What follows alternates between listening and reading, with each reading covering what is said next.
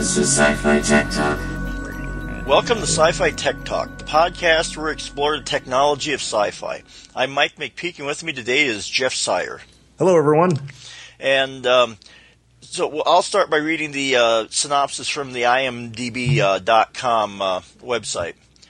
Uh, we're talking about Andromeda Strain today. Uh, so, uh, so here's the synopsis. A crack team of top scientists work feverishly in a secret state of the art laboratory, to discover what killed the citizens of a small town and learn how this deadly contagion can be stopped. My synopsis would be like, hey, let's go out, bring back a deadly uh, space organism to Earth. What could possibly go wrong? Yeah, like it doesn't say. Well, I guess they're just, they're just looking for anything, right? So any forms of life. Yeah, you, you don't know that it's going to be deadly, but I mean, all the yeah. precautions that they have in place, they have assumed it. Well, I guess it would have been okay if it wasn't for the moron uh, that opened the the canister. Well, it would have been okay. Well, no, because once that thing started mutating and started eating through the uh, the rubber seals in the wildfire lab there, I think eventually it would have happened no matter what, uh, uh, whether that moron opened it or not. There probably would have been a few more people alive, but uh, I think the outcome would eventually would have been the same, unless because it's exposed to something different and would have mutated differently. But yeah, there's there's an awful lot of stuff to uh, discuss on this one. Like, there's a lot of of tech to this, and like not just the phony baloney kind of stuff, but this is plausible uh, plausible stuff. Yeah, and like, it, and for 1960, when was this? 69 it was written and the movie came out in 71. 71. Yeah, um, you know, it, it's kind of um, I guess we could call it quaint by today's standards, but back then it was cutting edge technology. Uh, you know, looking back, we kind of go, you know, it, it, looks a little funny, but like I say, back at the time, it was all, you know, they were, you know, looking t- uh, towards the future here. Yeah, and in the uh, the movie, anyways, they had a uh, thing at the start in the credits saying that uh, they thanked uh, some NASA lab and then the Jet Propulsion Lab. So I wouldn't be surprised if if they might have even filmed part of it at some of their facilities or something. Yeah, that could be. I don't think you'd be able to do that nowadays with heightened security concerns, but I'm sure back then that uh, NASA and those guys were always looking for a little uh, good publicity to help their cause and you know yeah. get more funding for them. So something else that I thought you couldn't do now with the uh, the way it was filmed is like I'm sure those uh, the monkeys and the rats like they looked like they were really dying when they were exposing them to the virus. Yeah, I know. I don't. Yeah, I don't think you would see that today. No, I don't think they would film it, and I don't know whether they did uh, kill them. Um, or if they just like you know gave him some gas to make him go to sleep. But they were they were twitching. I don't you know there was no acting yeah. involved there. No. So and also there was uh, this isn't tech stuff, but uh, the scene when they got to the, the to the town Piedmont and they're going through and all the people are dead. I don't think you would see a, a scene filmed like that today. Like just the the people in all the the death postures and stuff like that. That was really creepy. Well, for that time, certainly, because you know they they were still pretty uptight about things. Um, you know that kind of stuff for for a mainstream movie. Now, I do seem kind of re, to remember. I don't know for sure when that came out, but there were movies like the Texas Chainsaw Massacre. Yeah. Which came out around that time, and you know that was just plain old graphic. Uh, like say the death poses. Uh, I don't know. Yeah, like they were. I I couldn't think of the last time I saw a movie like that where it was um, like just all of the dead bodies lying around. Like it was, it was really really creepy. Uh, and they were trying to show that a lot of these people just died. They uh, yeah. they, they either died in one of two ways. They either kind of died like mid stride, they just kind of went and keeled over, or they had some that uh, went it, crazy. Yeah, and, and really uh, and committed suicide in really strange ways, like holding your head underwater. Um, I don't know anybody that um, you know would be able to hold themselves under until they they died. You would need to be the body's natural reaction would be to come out and get breath. You'd have to be held under somehow. Yeah, and they didn't really explain well, I didn't think they explained very well as to how, how they that guy was able to do that. Like it, I, I would think it had to be more than just he was going crazy. Well, unless it overrode the body's reactions, because um, it made it sound like they they went you know insane. Um, so I suppose the insane person could maybe override the body's natural reaction. I, I yeah. don't know. But uh, like when they were going around the town, what was some of the stuff they had? They were wearing those. They weren't really space suits. They were kind of like uh, um, artificial environment suits or something like that. It protected them from whatever was in the air. They were right. Like, yeah, yeah, it wouldn't have been a space suit, yeah, because that would be f- built for pressure. But this one was built to keep the outside environment out. Yeah, yeah. Um, so. Yeah, but they were yeah they so they were in town there. You know, they, the first team came to try and find the probe that came from uh, that they had sent up into the orbit to, to collect the uh, um, you know try to find a virus or you know a or I shouldn't say virus but uh, an organism there in space. And this was uh, what Scoop Seven, so they sent like six yeah. others up and they hadn't found anything. Now this one came back down to Earth, and it must have collided with a uh, an asteroid or some small thing that caused it to go uh, off target and then crash down to Earth. Yeah. So when they went to the town, they located it by using radio beacons to home in on it. Um, and the first, you know, crew going in, the first two guys didn't know what they were up against, so they came into town and, you know, and they're just driving around. They see that uh, that old crazy guy going through town, uh, and they didn't know what happened. But then, you know, they all of a sudden they just died while the team was listening to their transmission. So then they knew something was up. Yeah, some of the stuff that they use. Um, this is one of the ones that I find really interesting because they uh, it's it's far enough in our past that uh, and they're trying to look like they're futuristic but you can see how they thought some things were going to be big and they obviously didn't turn out to be like they made such a big deal that oh these computers are all uh, you know they didn't use the word network but they're all like uh, slave to this one central computer well yeah okay big deal and then the the high tech thing oh here's a light pen and you can point at things on the screen and like ooh i'm sure in 1969 that would have been oh my god that's so you know that's like magic well, and me being the computer person, when they said they were all slaved off the one upstairs, on one hand, yeah, I realized it was a better allocation of resources. But on the other hand, if that one goes down, you're kind of screwed. Um, I yeah. like redundancy. Um, and, and I realized at the time that computers were big and expensive, and you tried to get as much out of one computer as you can. So yeah, you would, uh, you know, do the thin client thing and connect many uh, computers to the one. But like I say, if that one went down, and they didn't say anything about uh, any redundancy, I would hope that they had something there. But you were kind of at the mercy of that of that one computer.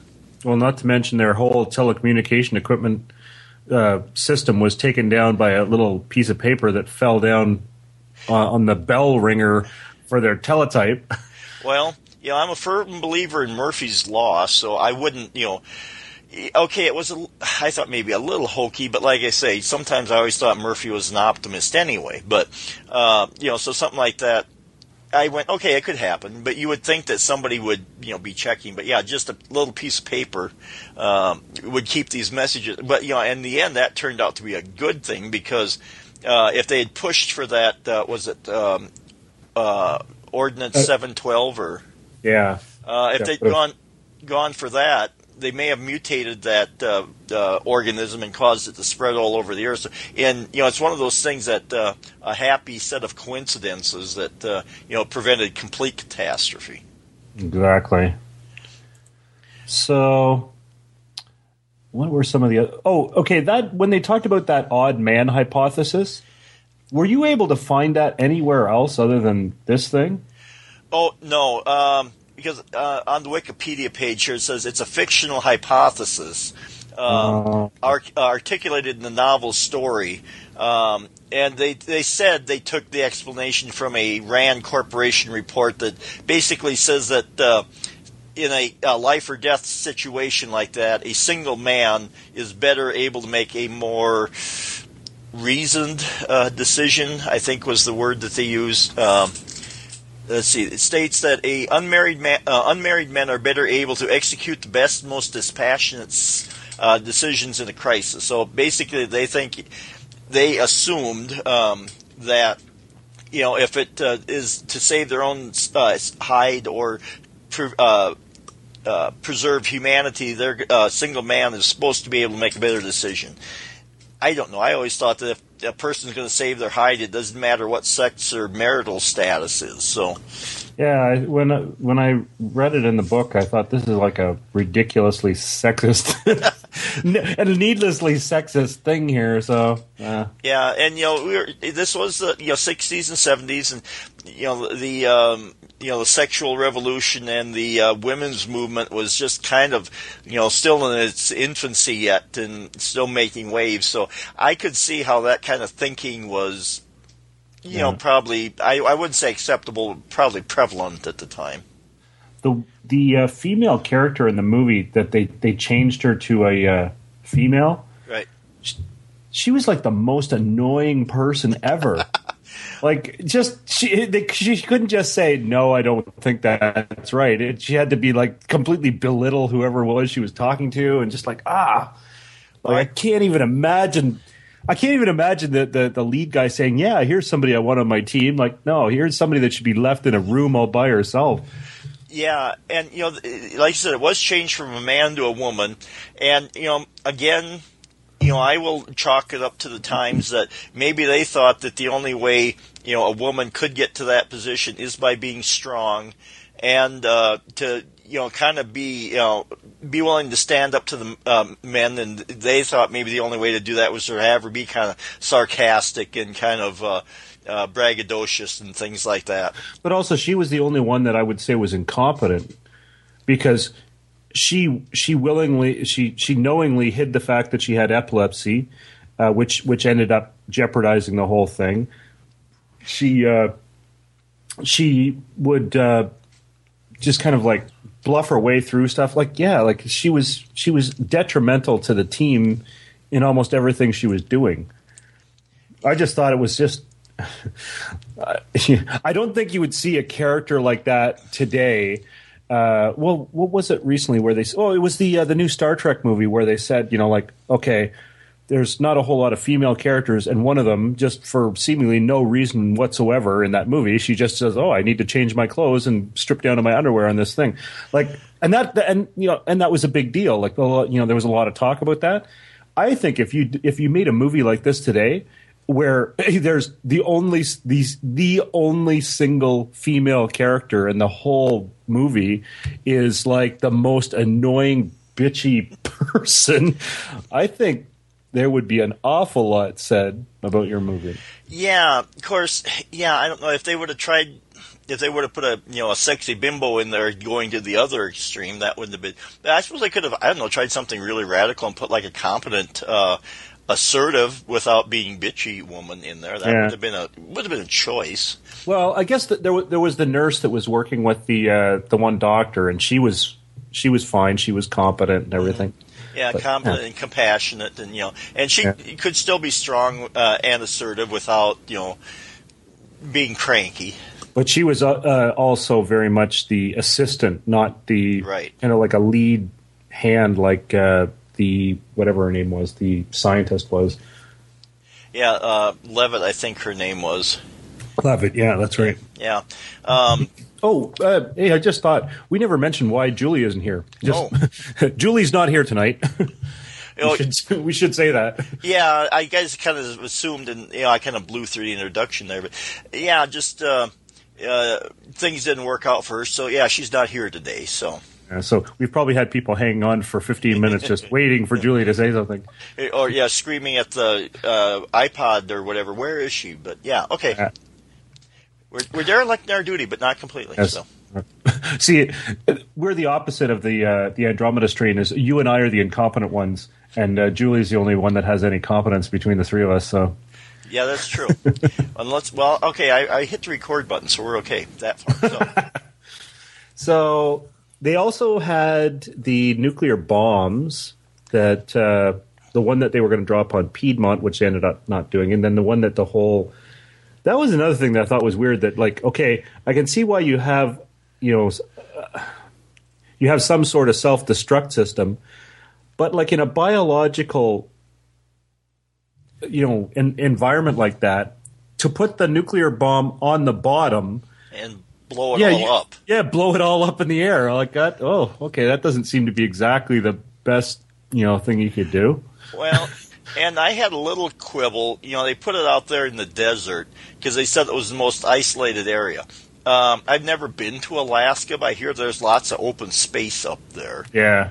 Um, but you know, okay, it's a movie, let her go. But like I said, they were, and they pointed out in the movie that the area that they're picked, you know, one side is what L.A., another side is um, Phoenix is south. Las Vegas was north of there.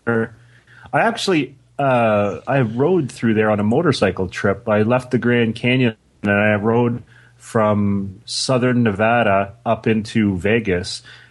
And while that is uh, that area, there's not a whole lot there, but there is stuff there. like there's Yeah. towns and stuff. Like they said that they were 160 miles from any. I think it was 160 miles from anything. I don't think there's an area where they were showing on that map where you'd be 160 miles from from a town. Yeah, and even 160 miles when you start dealing with airborne contagions, um, which you know is what they were anticipating uh, at some point, because that's why they went to all these precautions. Um, I don't know, like I say, I would have gone up to like northern Alaska or or Yeah. someplace like that. Um, Oh, hey, come on up to Canada. We got tons of nothing up here. Well, not to feed your inadequacy, but uh, yeah. Well, hey, what, once you get to the Canadian border, like if you were coming up here, you've got about a 200 kilometer little buffer that's where all all of us Canadians are huddled right next to your border. And then once you go north of that, there's a whole lot of nothing. Yeah, and I would think that's what you would want would be a whole lot of nothing for something like that. And like I say, even if they wanted to keep it in the United States, you know, Alaska up to the north there, I don't think you know there's a whole lot. So Hey, I, I have always thought that Canada, we have really missed our opportunity in that we should build uh, prisons in uh, the Northwest Territories or Nunavut and uh, just like fly the prison guards in and just uh, have like, uh, and we should uh, outsource uh, our, our prison facilities to anybody who wants them. And we should uh, take your prisons because I know your prisons are overflowing down there in the United States. And we could uh, house your prisoners up in uh, the north. And if, you know, we don't even need walls. If you want to go for a walk, go ahead. just freeze. Cool. yeah. Well, either that or the bugs will get you in the summertime. So, That too. Um, yeah, one of the, the things that they had in the movie that you know, I, I guess back then it was kind of they it was kind of new, but you know the paper suits that they uh, they wore because uh, you know nowadays it's uh, not uncommon for people to wear paper overalls um, um, at work, but um, um, Yeah, at my job, uh, because I, I work in a nuclear plant, um, we have these things called Tyvex suits, which uh, Tyvex, you know, like the uh, stuff they use to wrap houses with. right. Um, it's it's like little uh, um, coverall suits that are made of that that you slide on over top of your clothes, and that prevents any uh, radioactive contamination from getting on your clothing. And so then when you leave the uh, uh, radioactive work area, you just kind of peel these things off and throw them in the garbage. So and so that was uh, essentially like like a paper paper clothing. Yeah, when I worked at the uh, potato uh, chip plant here in town, we wore uh, I wore uh, paper uh, overalls for a um, a couple days till they kind of realized it wasn't really going to work out that well. But the problem was they were white, and I kind of ended up looking like the Stay Puft Marshmallow Man, so that wasn't exactly a good uh, a good look. So. Um, but uh, you know, and the, the the thing about the paper suits was that they would be able to uh, just take them off and uh, and burn them, which would hope they would hope would contain the uh, um, contaminants. So, um, Yeah. uh, um, yeah, and then they would do the the body scanning, which would um, I think kind of. You know, just see if uh, look for contaminants to see if there's anything wrong with the person themselves. I guess. Yeah, they had really great animated uh, graphics of the of the people too. They were just like little outlines with like X's and O's and numbers in them. So Yeah, or uh, yeah, the one I thought was kind of um, interesting when they would have them sit in those chairs. Um, and make sure all the X's are covered, and so everyone is making sure that they see. Them. I guess they wanted to make sure that they had everybody positioned correctly Yeah. and, and all the bodies were in contact. But uh, it, yeah, it did seem a little, uh, a little odd. See, we have like at again at my job, we have like palm scanners for uh, security, and uh, they're kind of like it's it's not your whole body again, but when you put your hand in, like it kind of flashes to make sure you have your hand in the right place, right, your fingers in the right orientation. So it was kind of like that. Okay. Um, yeah, and they did have the, the hand and palm scanners for identity purposes, I guess. Yeah, yeah. And those those things are like uh, those things are really, really, really accurate. Um, like I know when we first got them, there's guys that I know that uh, uh, bicycle to work, and they can go through the palm scanner with with uh, um, with bicycle gloves on or not on. It doesn't matter. Um, but it would still uh, it takes so many measurements of your hand that even if you have something like uh, if you have those bicycle gloves on the palm of your hand and it doesn't recognize the palm, it still has enough measurements just from your fingers and your thumb that it can verify that it's you. Yeah. Because I was wondering what would happen if, like, you cut your hand and you had a scar across your hand, but apparently it must um, accommodate for that. Then, No, it looks at the dimensions, at least the Oh. ones that we have, the dimensions of your hands. So, like how long your fingers are, how wide they are. And I think the one that we have, it, they said that it takes like 10,000 measurements each time you put your hand in. It's like a huge volume of, uh, it's called uh, hand geometry. And uh, takes a huge number of, uh, of uh, measurements of your hand. And then it's got a threshold for error. So it'll say, um, because you never ever go through it where it doesn't have errors. So, uh, but it, it will look at it as like, okay, well, out of 10,000 measurements, if uh, you have less than 50 errors, then that's so close that it must be you. Because, you know, sometimes your, your finger might be a little bit twisted or something like they'll, they will be out a little bit. Or sometimes you wear your wedding ring and sometimes you don't. Uh, that kind of stuff. Um, but uh, it's like a percentage of error. So like it'll out of all the measurements, so long as you're you have less than like whatever the percentages of error, it can determine very very closely that it's you. Yeah, I've, I've never come in contact with anything like that, so that that would be kind of cool for you know uh, for me to experience sometime. But Yeah. Um, and the other, you know, cool piece of tech in there that, you know, it, when we get, uh, you know, the piece of tech that I would really want to have would be like the robotic arms. I thought that they Yeah. were kind of cool to be using and being able to pick up things from, um, and you know, the way they were using them, well, they they did did look kind of clumsy, like not the most, you know, efficient thing in the world. Um, but they did seem to work pretty good for what they were trying to do. Yep. Yeah. They were pretty neat. And that was one of the scenes where I wondered if they uh, if they'd actually filmed that at the Jet Propulsion Labs because I think it looked like they were actually really manipulating the the robot arm. So I wondered if maybe that was something that was filmed at uh, like at an actual lab. So uh, yeah, just because to watch them, you know, move like that, and um, I, you know, something like that would just be. I, I have kind of a mechanical mind sometimes, and just uh, to look at one of those and watch them work, it it, it looked kind of interesting, and you know, it would be fun to play around with something like that. Yeah.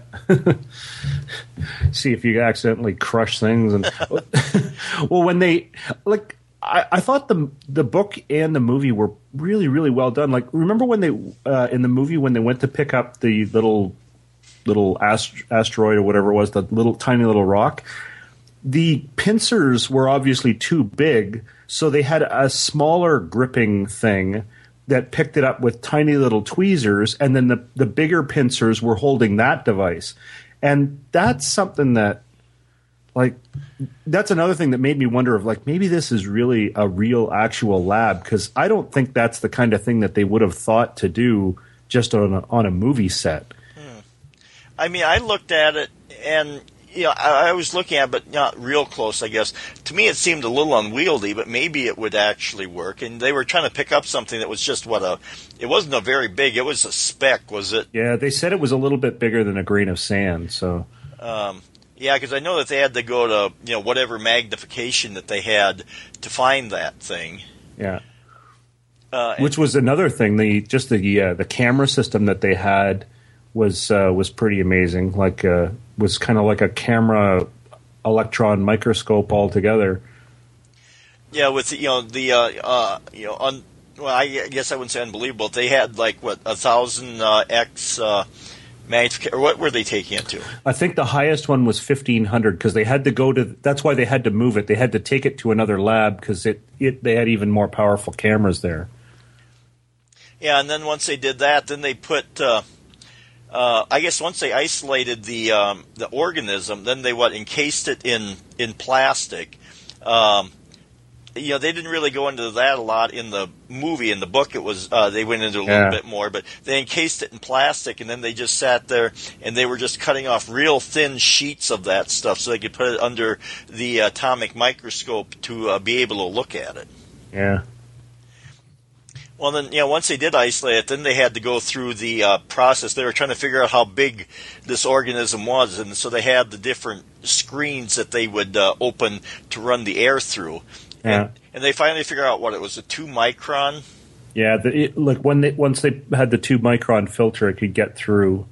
But uh, like that whole that whole part of the book when they were determining uh, how it was spread and uh, uh, you know the the mechanism of delivery and how big the uh, the particle was, that all seemed really realistic to me. Like it didn't, uh, you know, like uh it didn't seem fake. Yeah, I mean, it was um, it was believable. You know, the only thing, um, you know, once I watched the movie, I guess I kind of it made well.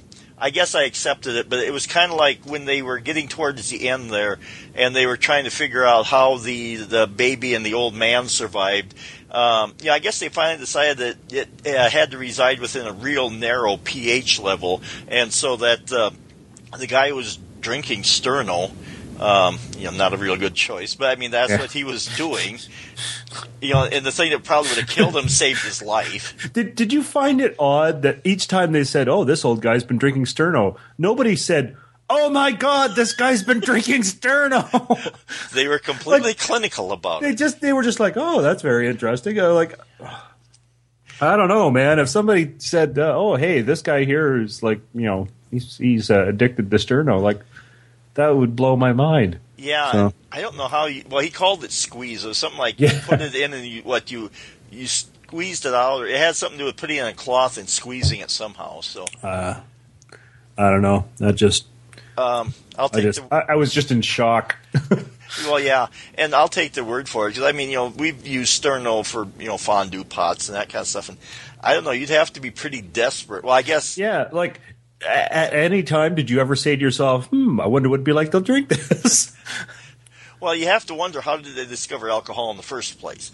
Um, Well, I guess some animals probably eat something that got loopy, and the guy said, "You know, you know, let's try it, try that." The one that I always thought was, how did they discover that? Was um, there's a uh, um, a toad that if you lick the back of it, it'll uh, uh, produce hallucinogenic properties. Well, who the heck thought to lick the back of a toad? Well, hey, whoever figured out how to eat a lobster? You know, this is the ugliest thing that I've ever seen in my life, and if we eat it, it kills you, uh, but or or makes you very very sick. But if you take it while it's still alive and dump it into boiling water, and then pry it apart with a hammer and chisel, it's really good to eat. Like, how did they ever get to that point? Yeah, I don't want to be part of that experimentation process. Yeah. Um, but yeah, so they uh, and you know, so the guy survived because he was drinking Sterno, and the baby uh, survived because uh, he was bawling all the time. And I guess that uh, did they both produce acidos- acidosis or No, they were they were opposite. Right. Uh, the old man was uh, uh, had acidosis because of the sterno, and the baby had uh, uh, sheesh, because it was crying all the time. It had too much carbon dioxide in its blood, so its blood was alkaline, okay. and the and the uh, organism could only replicate in this t- very thin uh, sliver of pH. And the the old man and the baby were on opposite sides of it. I I mean, it's a convenient plot device, but Yeah. I don't know. It that seems I don't know a little well, a little too convenient. Uh, possibly, or the fact that it just kind of conveniently mutated and then the whole Earth was safe. Um, so that like there, uh, I know that there are things that only can exist in a very, very you know very thin slice of uh, of whatever conditions, right? So that that part didn't uh, didn't kind of stress my uh, belief. It was just the the thing that I thought was pretty crazy was how quickly this thing was mutating. It was just mutating all the time, right? Right. And you know, it was um, it was a different form of life. It was like crystalline uh, in nature. Yes.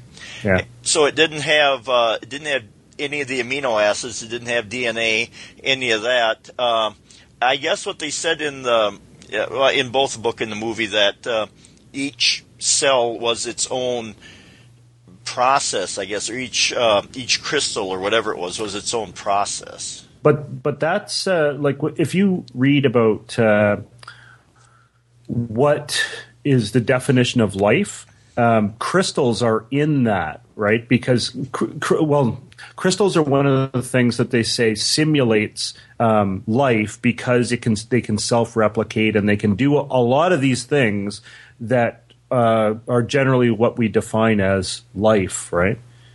So yeah, uh, growing and multiplying. I guess I, I don't know exactly what the official uh, definition of life is, but. Um, yeah, I guess as long as it uh, shows some of the properties. So you know, I guess it's it's believable enough. Um, I, I, couldn't find anything that was too, you know, far fetched. You know, except like I said, the the, the beginning.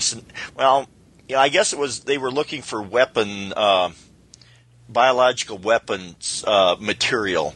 Um, that's why they were sending the, the probes out into space. Well, you know, ostensibly it was to find extra extraterrestrial life, but you know, I think since some of the funding came from the government, the military probably had their fingers in it, yeah, and was looking for a good biological device.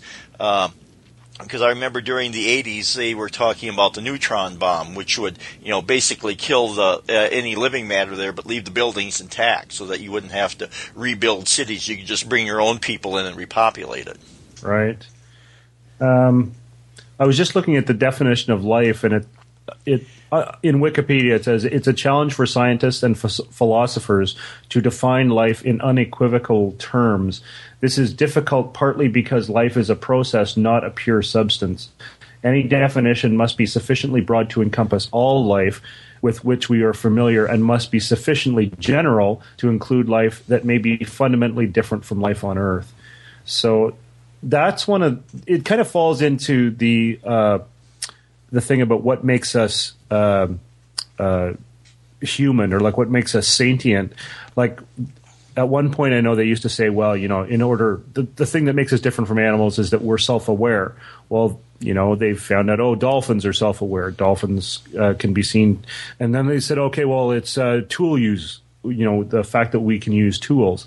Well, then you say, okay, well, uh, there's certain apes that use tools. The uh, the hermit crab, uh, you know, hauls around this uh, shell that it uses um, to make its home in. That's a tool. And well, okay, well, it can't be that. And so they kind of have to keep redefining an order. And but then you have to ask, okay, well, if you have some uh, you know, obviously like human who's who's born with mental handicap that can't do these things. Well, does that mean they're no no longer human?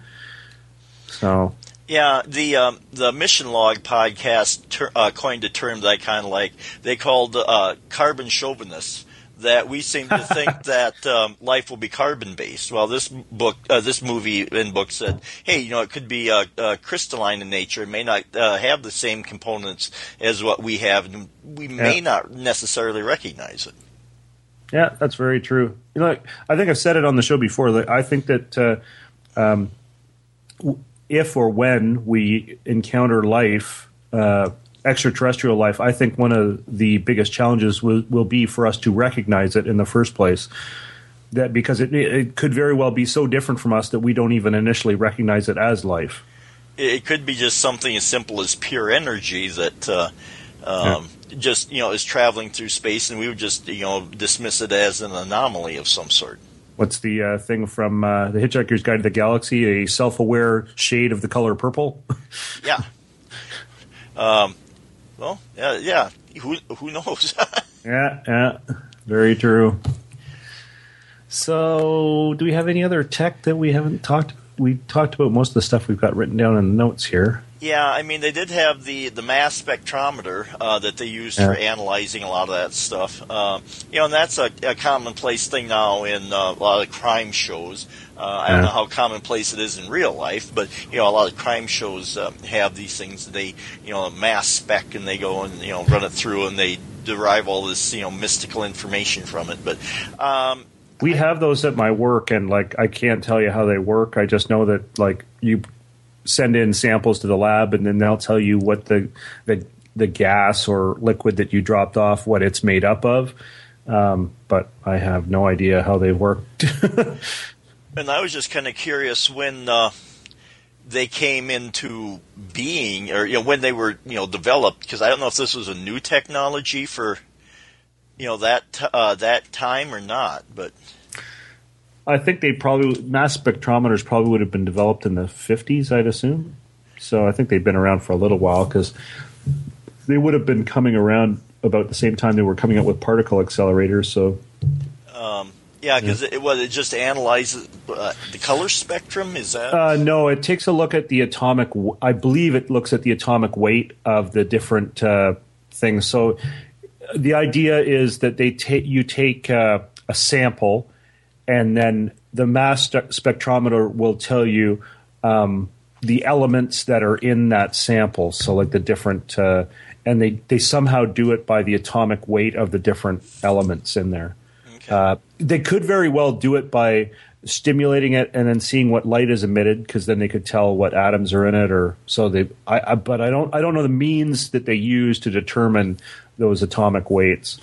Um, but they can even tell isotopes and stuff like that too. Well, according to Wikipedia, the first uh, uh, application of a mass spectromet- uh, spectrom- spectrometry uh, to analyze the amino acids and peptides was reported in 1958. Oh, there you go. So it's been around a while.